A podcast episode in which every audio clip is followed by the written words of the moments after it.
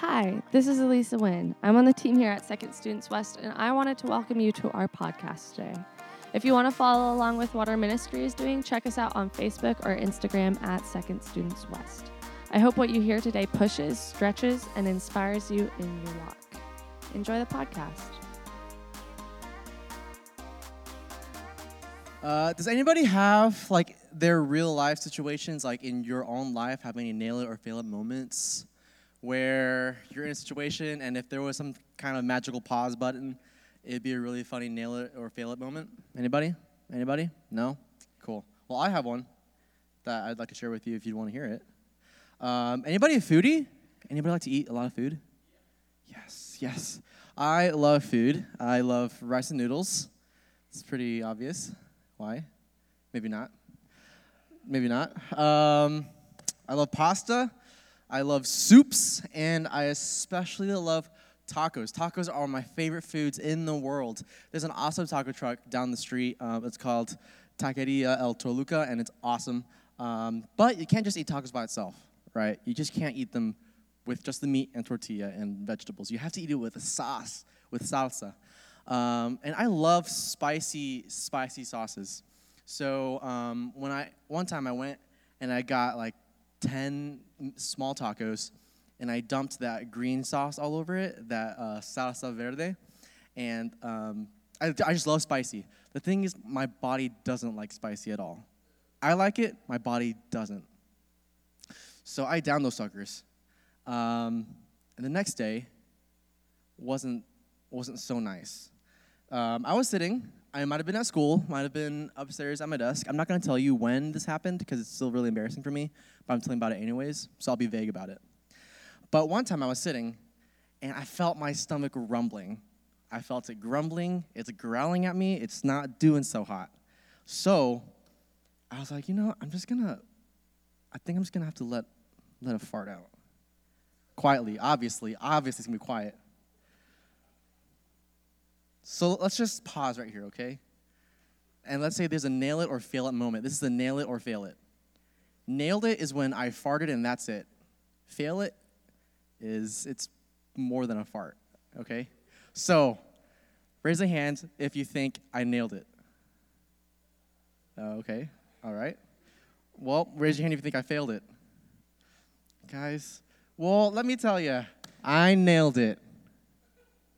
And, and then I slowly failed it. I, I, I, I farted, and it was a clean one. And then I just kept pushing. because my stomach was hurting really bad. Um, and I thought it was all farts, but it wasn't. It was more than a fart. I, in case you don't understand what's happening, I pooped my pants on accident. But the thing is, guys, I should have known. I should have known that this would have happened. I ate 10 really spicy tacos the night before. I should have expected that. Everybody say expectations. Expectations. And we all have expectations, guys, right? Um, have you ever seen a Marvel movie? You expect to see mid credit or end, end credit scenes, right? Um, another expectation you might have is you're at school and a sub teacher comes in. It's going to be an easy day, right? For the most part. Really? For me, like whenever a sub teacher came in, they like just watched movies and that was that was my day. So it was really fun. Um, another expectation is if you didn't study for a test and you went in the next day to take the test, it might be really hard for you to take the test. That's just an expectation. And we have expectations like that as Christians. As believers in Christ, um, if, you have a if you put your faith in Jesus, you should have expectations. Some of that might look like um, some like you might expect to have disciplines, right? Like you are expected to pray, to read the Bible, to gather in community like, like church. You're expected to um, have a hope that maybe the rest of the world might not have, that the rest of the world is looking for. You, you have, you're expected to have that hope. And another expectation is you're to go through some hard times. You're to go through some struggles. You're going to go through trials. You're going to go through things that are going to make you uncomfortable. As a human, you're, you're going to go through that. As a Christian, expect that for sure. And if you have your Bibles, you can open up to 1 Peter. That's where our passage is going to be in chapter 2, verses, uh, in chapter 3, verses 8 through 9. In this context right now, Peter is writing a letter to a group of people, um, encouraging them to be holy, encouraging them to be set apart from um, the rest of the world. And so here, he's talking about you're going to go through some struggles, you're going to go through some hardships, and I, this is how I want you to experience that and how I want you to um, figure all that out. So if you have your Bible, read along with me. 1 Peter chapter 3, verse 8. Finally, this is the last part of the letter, talking about holiness. Finally, all of you have unity of mind, sympathy, brotherly love, a tender heart, and a humble mind. Do not repay evil for evil or reviling for reviling, but on the contrary, bless. For to you this you were called, that you may obtain a blessing. So, if you have your Bible or whatever, there's a subtitle right above that um, reading we just said, and it says, Suffering for righteousness' sake.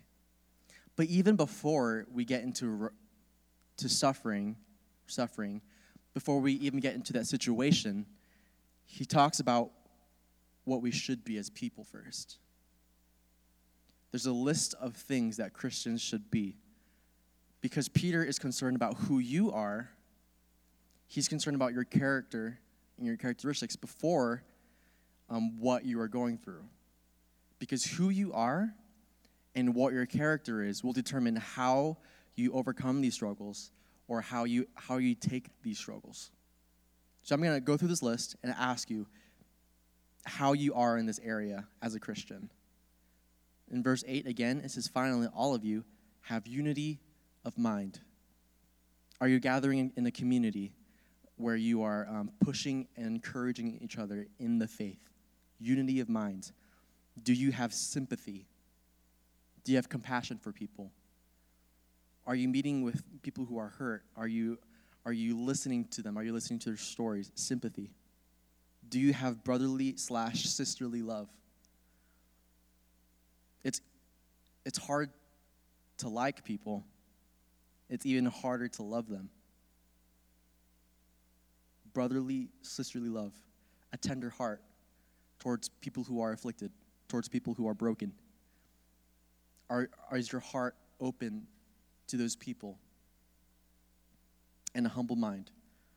For me, pride is a struggle. It's easy for pride to seep in, for me to think that I'm all that. I don't know if you have that struggle. But do you have a humble mind? All of these are characteristics that we should have as Christians in order for us to go through circumstances that are hard so that we can come out of it.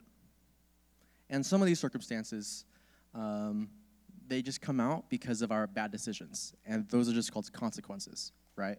If I got a really bad grade in a test or class because I didn't study, that's, that's not suffering because I'm a Christian. That's just suffering because I did an awful job studying. But if you lose friends, if you're struggling with people over social media, if you're going through um, anything like that, if you're going through grief of a lost one, who you are determines how you um, go through those circumstances.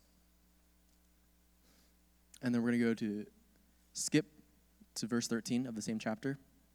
You can read along with me. Now, who is there to harm you if you are zealous for what is good? But even if you should suffer for righteousness' sake, you will be blessed. Have no fear of them nor be troubled, but in your hearts honor Christ, the Lord, as holy, always being prepared to make a defense to anyone who asks you to make a defense for the hope that is in you. Yet do it with gentleness and respect.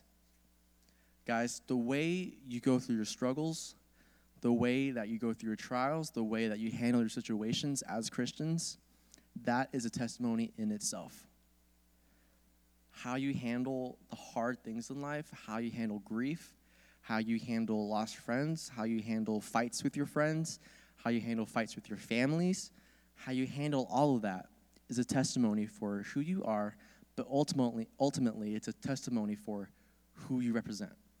And that is Jesus. And in all of those things, honor Christ. In verse 17, for it is better to suffer for doing good, if that should be God's will, than for doing evil. And I want to close with this in verse 18. For Christ also suffered once for sins, the righteous for the unrighteous, that he might bring us to God, being put to death in the flesh, but made alive in the spirit. So here's a, here's a huge question I want to ask you Why do we suffer? Why do we have to face hardships and struggles and difficult circumstances? You can get into the nitty bitty, but guys, it says it in verse 18 for Christ also suffered. If Jesus, who is our Lord and our King and our Savior, if he is going through all of that, shouldn't we? And here's the cool thing as Jesus, who is fully God and fully human, he went through um, all of the sufferings that humanity has gone through. He knows what it's like to be hungry. He knows what it's like to be exhausted. He knows what it's like to grieve over a lost over a loved one. He knows what it's like to feel actual literal pain. Because here's the thing, guys. He he did all of that not only so that we would have life in him, not only that we would have eternal life whenever this life fades away, but also so that while we're here, that we can go through suffering well, that we would handle those situations well. Because he made an example of how he can go through those hardships well. As Christians, as little Christs, that we should follow him in his footstep because he made a way for us.